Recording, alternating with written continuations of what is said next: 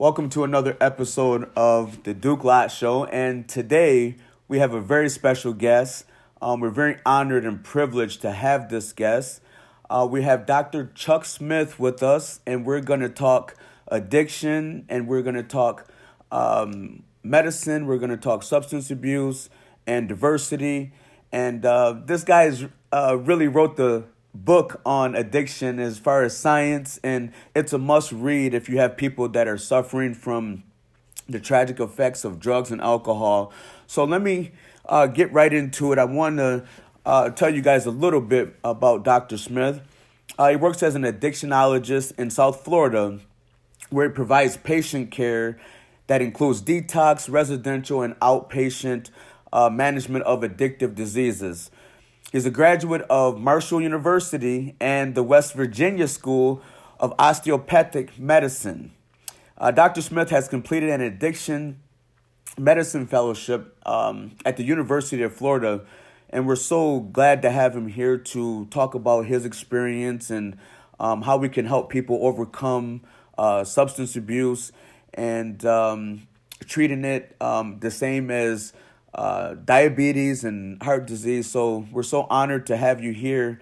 And one thing we want to understand is that um, there's addiction science that matters. So he understands the the science behind addiction, and that's one thing that we're passionate about and that we care about. And one can move forward if you can understand what what stigma uh, lies ahead and have hope. So thank you, Dr. Smith, for for for being here with me. Thank you, Duke. Thank you for that introduction. I appreciate that. Yeah, if you could uh, give the audience a little bit more about yourself. Um, I tried to do the best job I could to introduce you, and um, we're just honored to have you here on the Duke Lott Show. And um, if you could give the audience a little bit more insight into uh, Dr. Smith, that would be great.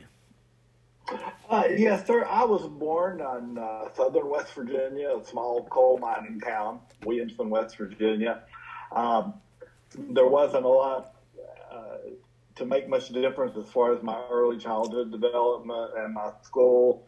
Uh, you know, I graduated high school, played some sports, uh, went to college. But one yes. thing that does stand out is as I went to college, mm-hmm. I found out that very quickly I took to alcohol. Okay. I, I would attend, you know, any parties, cake parties, yeah. You know, I thought that was just the way you uh, unwound at college or, or uh, celebrated or reward yourself for, for hard work. But looking back on it now, I can see I had a higher tolerance for alcohol than many people did. Okay. Now, I tended to gravitate to more people that drank heavy. Okay. Um, so, so my drinking was was more pronounced at a young age than it should have been. Right. But I was still made, able to make good enough grades. I got into medical school. Right. During medical school, I didn't drink very much. I found out I wasn't going to pass. Right. If I did. uh, so I finished medical school and started practicing uh, a country doctor in okay. West Virginia, which uh, I didn't know exactly how stressful a job that would be, but it turned out it was very stressful. Yeah. So in my 30s, my genetic predisposition for addiction came out. My grandfather on my father's side died of alcoholism. My father died of alcoholism. So in my 30s, under a lot of stress, as many people have, work stress, family stress, financial stress, mm-hmm. I started drinking. Right. And my drinking very quickly got out of control. Yes. Um, then, being a family doctor, I had access to samples of various medications like Vicodin, yes. hydrocodone, Xanax. And yeah. That would put me to about age 33. And honestly, the next 20 years were a blur. I yeah. felt medicated. Uh, no one could do anything with me. I was basically a crazy man. Yeah. Until I got a visit from some very nice officers from the DEA. yeah. Uh, wow. And actually, that was a horrible day. I bet. Saved my life. Oh yeah. Saved my life. Yes. Uh, the two agents came in. I'd been writing fraudulent prescriptions for years. Okay. Uh, uh, going all over pharmacies all around. We just made up people's names. The right. prescription was legitimate, but there was no person. Okay. The person taking them was me. So Yeah. when they came, they said, "We, you know, looks like you're a very sick man. Yeah. Uh, we're going to try to get you some help." They did say, "We don't believe you've been taking all those. You're getting so many. We think you're selling." Right. They found out I wasn't. They found out I was just very sick with addiction. Okay. So what prompted me then to write this book when I got to treatment, you know, I said, this isn't a disease, okay? I said, this Uh-huh. is bad behavior. I Yeah. drank too much. Right. And I got hooked on pills. And Uh-huh. I, I said, I had samples. That could happen to anyone. Okay. But it turns out what I learned from treatment, from my future studies at the University of Florida, it is a disease, just like high blood pressure, just like diabetes. Yes. And that's what I wanted to do with the book was explain what this is the disease of, who's at risk to get it, Right. like, for example, my risk factors, and then what the modern day treatment looks like and Yes. what can put their disease in remission just like mine is now. I'll have 13 years this November. Yay. That's Thank what you. that's Thank what's you. up, man. I, I'm so happy and proud of you because uh, it's one thing for a person to go to school, in just my opinion here, um, and just go through school and learn. Um, because I've taken different courses, I've taken different exams um, that have to deal with substance abuse, and uh, for me, um, it's one of those things that what I would like to express is when a person goes through something, it makes the journey and the help and the book, it makes things a little bit different than a person that just is very educated. Now, I'm all for education and I think education is great, but I think sometimes when you combine the two, a person that has education and has been through something, that brings together a person that can help a lot of people. And that's why I wanted to have you um, because I don't know the whole story. I know what you and I have talked about. I know about the, the book and things like that. But uh, just to be that guest that has been through something that can share stories and be able to help other people and understand the risk factors, um, the pros and cons of AA. I'm just interested in your story. So, can you tell us a little bit more about the the science behind addiction? Well, as, as I began studying this, uh, most of the work I looked from Nora Volkow. She's the uh, medical director of National Institute of Drug Abuse. She did much of the early studies on the dopamine reward system of the brain. Okay. So as I started studying that, I, I started to see that this is a disease that takes over your thinking product process. It takes over your happiness, your sadness, as well as your decision making process. Okay. That certainly helped explain to me how I went completely crazy for 20 years and Yeah. uh, put my life as well as my livelihood and many others in jeopardy because I stayed high all the time. I understood why that happened to me. Yeah. So that's what helped me start dealing with the shame and guilt and then ultimately forgive myself so that I could go on to, to help others. Almost every patient I see these days, and I see many patients, I work at several places here in South Florida. Okay. I don't make their case about telling them about me, but very quickly I want them to know I know what you feel like Right. and I know why I know why this happened to you, and I want to share with you what it's going to take to put it past you and to put it in remission. And I found out even the most difficult patients, I can get to warm up to that. They they, they feel my empathy. They know Yes. then they say, "Oh, he does know what this feels like." Right. So I so I do use that as a tool quite often. Yes. Then I want to know all their history. I want to know what all their stresses were. I want to know what their comorbidities were. I want to know what their substance use was, so Right. that I can direct them in, in future treatments. So the very first part of our book, the introduction and the preface, deals with many professionals don't feel you should share your own personal experience. Uh huh. So we wanted to lay it out there that we don't feel that way. And that's Both Dr. awesome. Hunt and myself, we share our personal experience, Yes. not to make the case about us, Right. but simply so the patients know and that they they know we know what they feel like. Okay, and that's important. Um, you brought Doctor uh, Jason Smith into it, and I know that's your colleague there, and he helped you, and you guys wrote the book together. Yes.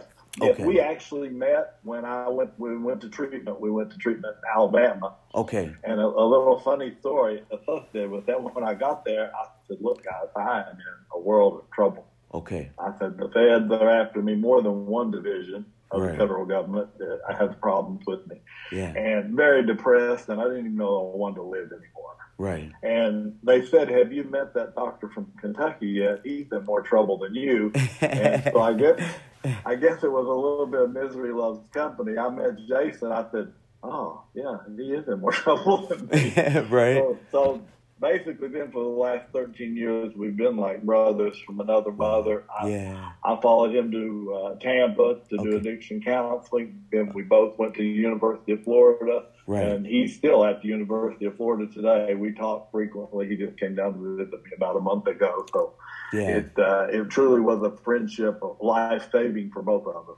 And that's wonderful to be able to go through that. I mean, that's a real story that you meet someone, you guys write a book together, and it's like, oh man, you know, we have so much in common. And I just, uh, I, I celebrate you. And what I want to know is what you think about uh, diversity and, and as far as addiction and substance abuse uh, counseling and uh, just the how it is for a person um, I'm sure you see different uh, races, backgrounds, people, um, different uh, colors, and and what can you tell us about that? How does that look as far as treatment? What do you see more of?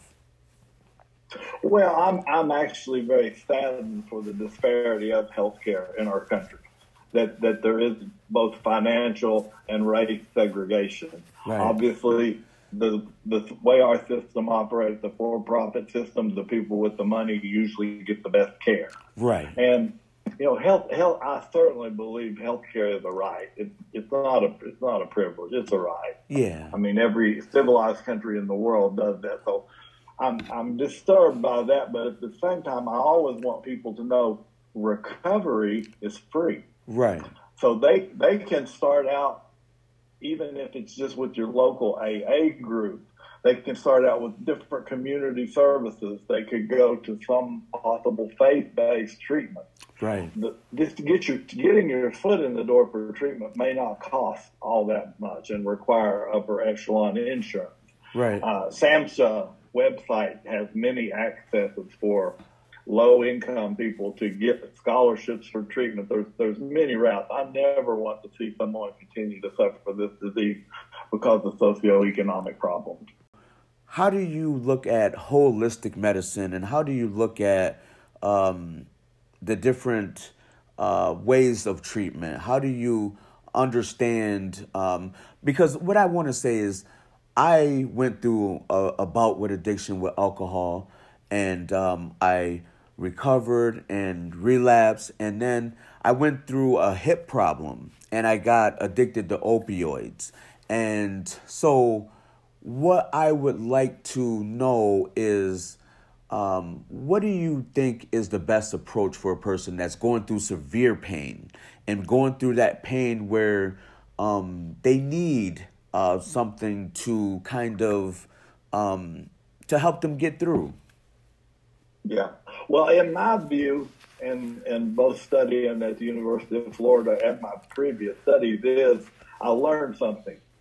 Chronic pain and opioids are not a good match. Yes. And the first the first time I heard this statement, I didn't believe it. The first time I heard opioids cause pain, I was like, no, no, no, that's that's that's not right. Opioids are pain relievers. Okay. But now I know for long term chronic pain, they actually change your pain threshold so that the stimulus causes more pain to be recorded in your brain than if you didn't have the opiates on board.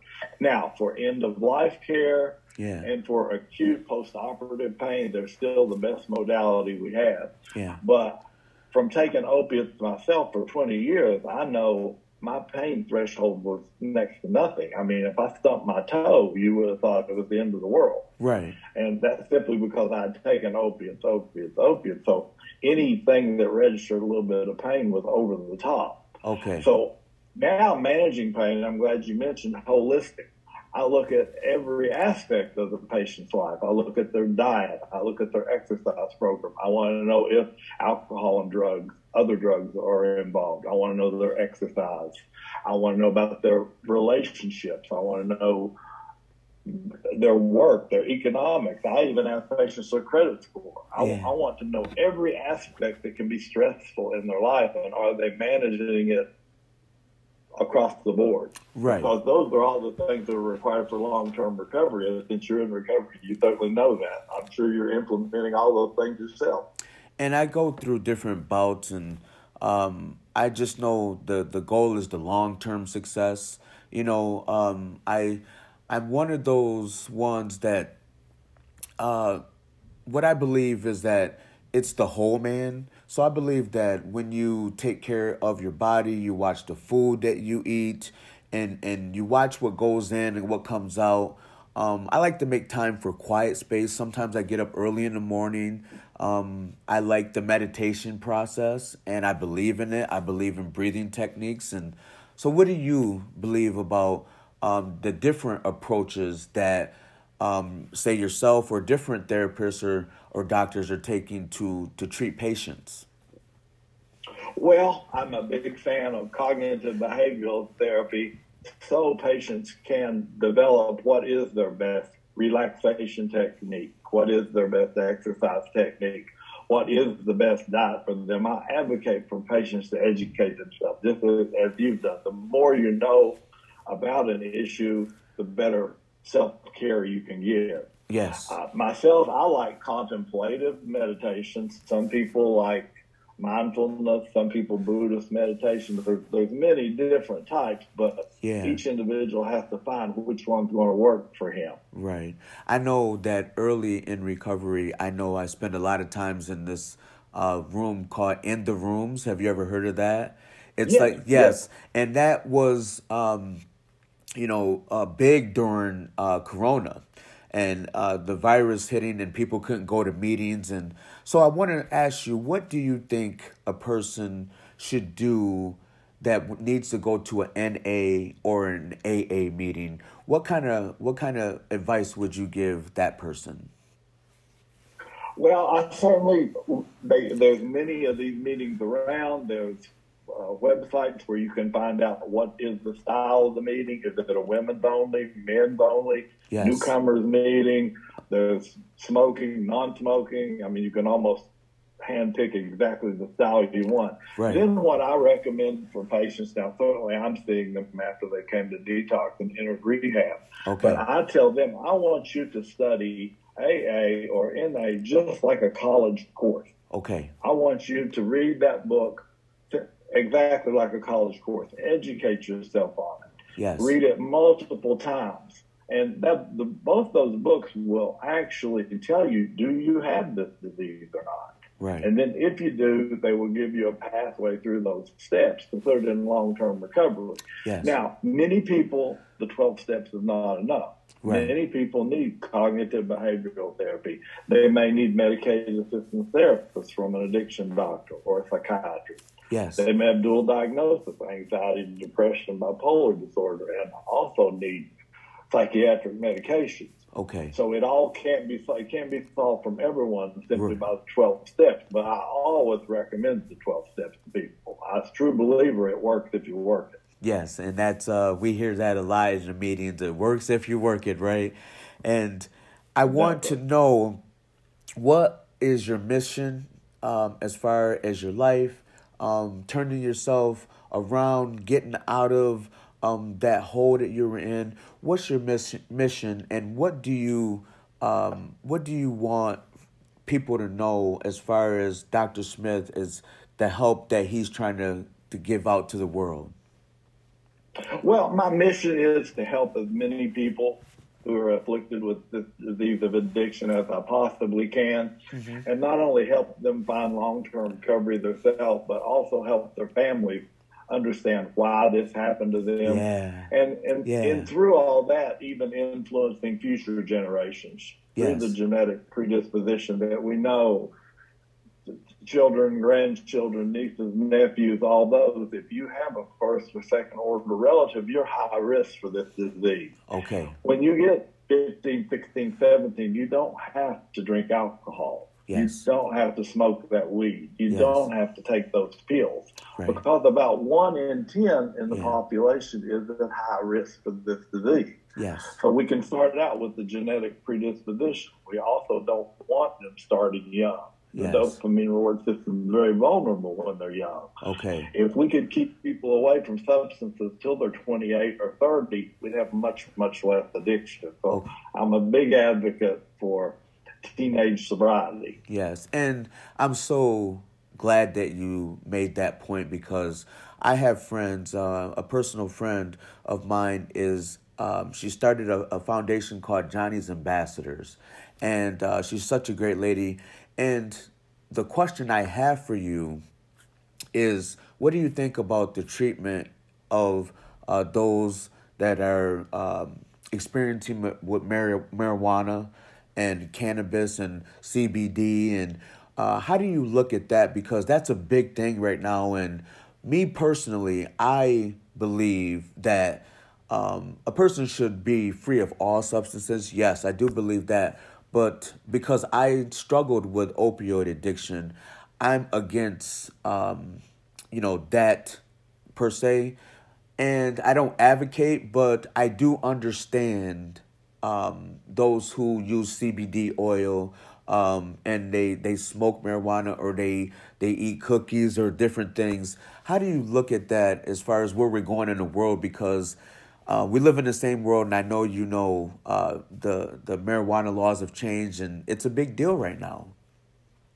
Yes, they have, and, and strictly because of the fact that and marijuana hasn't been studied nearly enough for it to be as widespread available as, as it is now, Yeah. and to be prescription marijuana. No other drugs that are on the market got there with that little bit of study. Okay. But we do know long-term marijuana use both decreases dopamine concentration, Okay. so you don't have enough, you don't have as much of your reward chemical, and it also blocks the receptors from uptaking it. So Okay. long-term cannabis use causes depression, uh, dysthymia, as we call it. Just, Okay. just I'm not happy. I'm not happy, and I, and even anhedonia, inability to experience pleasure. Right. So I'm not a fan of it. Yes. Now, once again, if we're talking about end of life care, Mhm. that's that'd be a different story. Yes. CBD that doesn't have the THC in it, at least from the studies I've viewed, doesn't seem to cause the dopamine problem.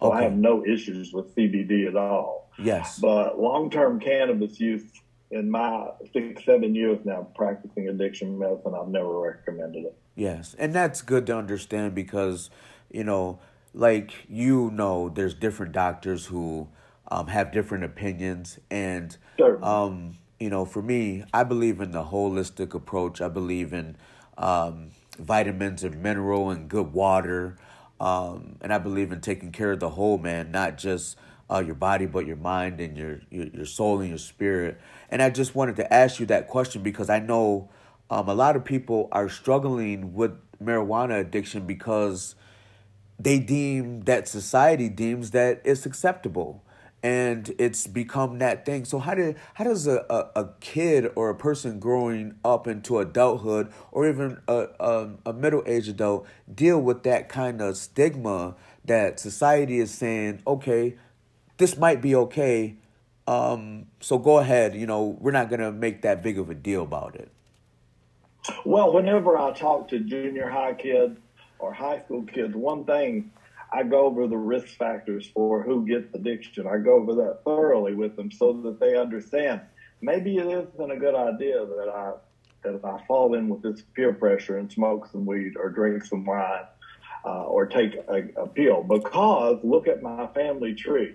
right Also, look look at other conditions. Maybe I had some anxiety. Maybe I had some depression, something we call comorbid uh, disorder. Maybe I had. There's a whole group of things we call adverse childhood experiences. There's even a scoring system yes that we have in the book that I took from, from other sources. But if you were the victim of physical, sexual, emotional abuse as a child, your risk of addiction is much higher. So I want these children, Yes. high school kids, junior high school kids, to know who's at risk. right And I found I found kids are smart. Yes. You give them the facts, they they have the ability to make good decisions. Yes. I mean, some of the most powerful of the tobacco commercials that I've seen against smoking tell the kids the truth. Right.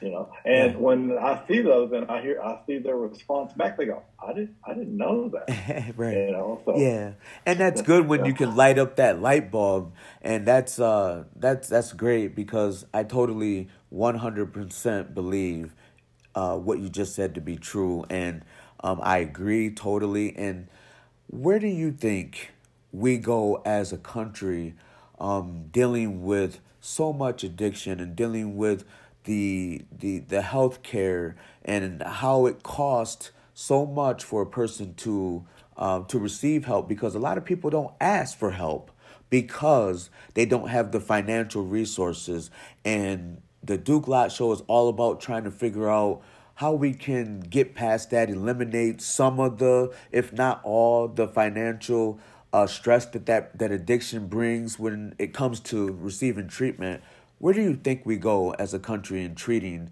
um, uh, the mass of people that's uh, addicted?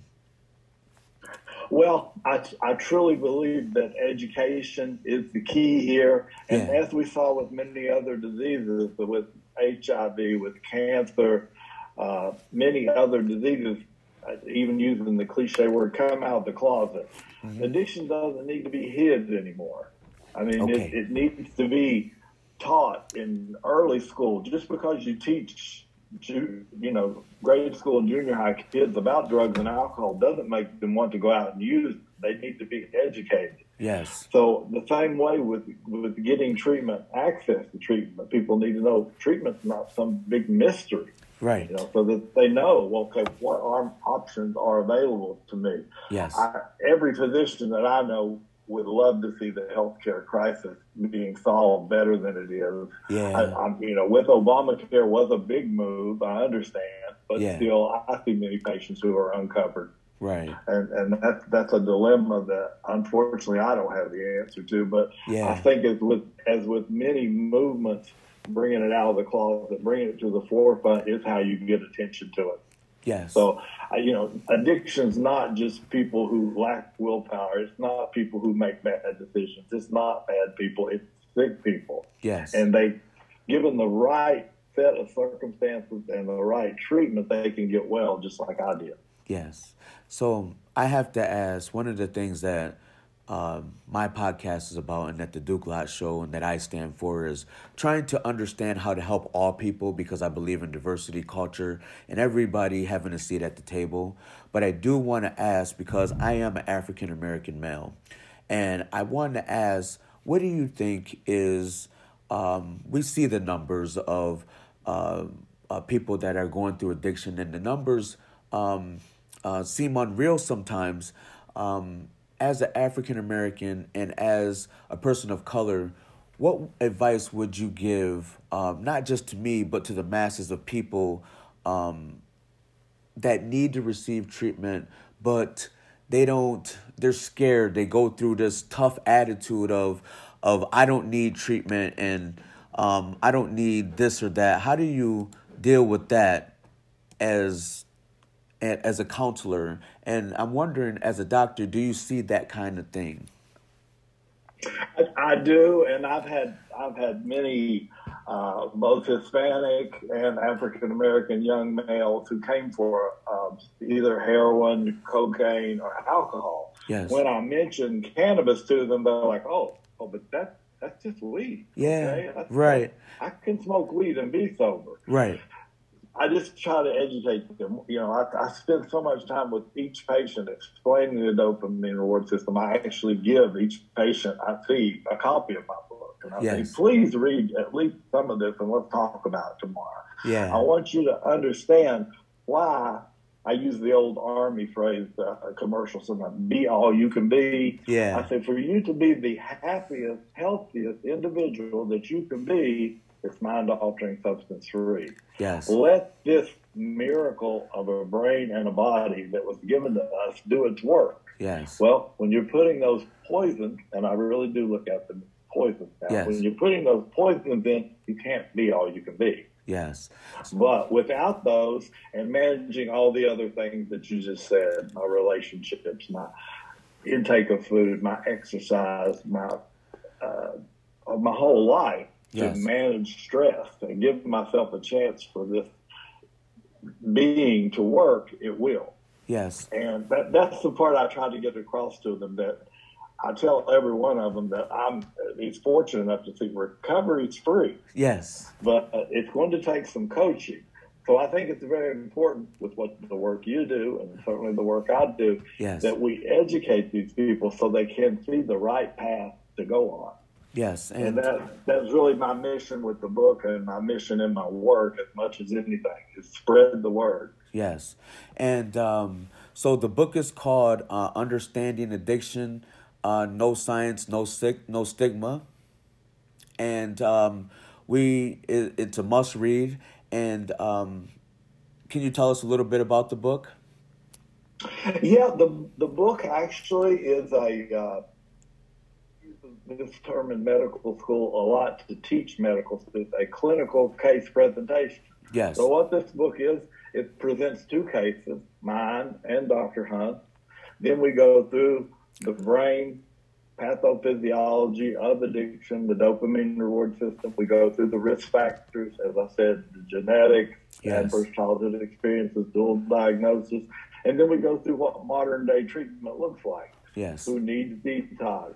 Who actually needs to come to treatment, who could do outpatient, yes. and then what long term management looks like. We use the, the prototype of the programs that are used for doctors, nurses, and airline pilots that have up to 90% long term success rate. So yes. I advocate that just when you go to rehab or when you go to detox, that's just the start. Right. That's just the, and then it's a matter of living it every day. Right. And after most uh, over 90% doctors, nurses, and airline pilots have been in these programs five years. They never relapse again. Yes. That's given them time to do two very important things. Yes. The brain heals from no mind altering substances, and hopefully they've developed coping skills so they know how to deal with stress. They know how to deal with celebration. Yes. They know how to deal with all life's aspects without mind altering substances. Yes.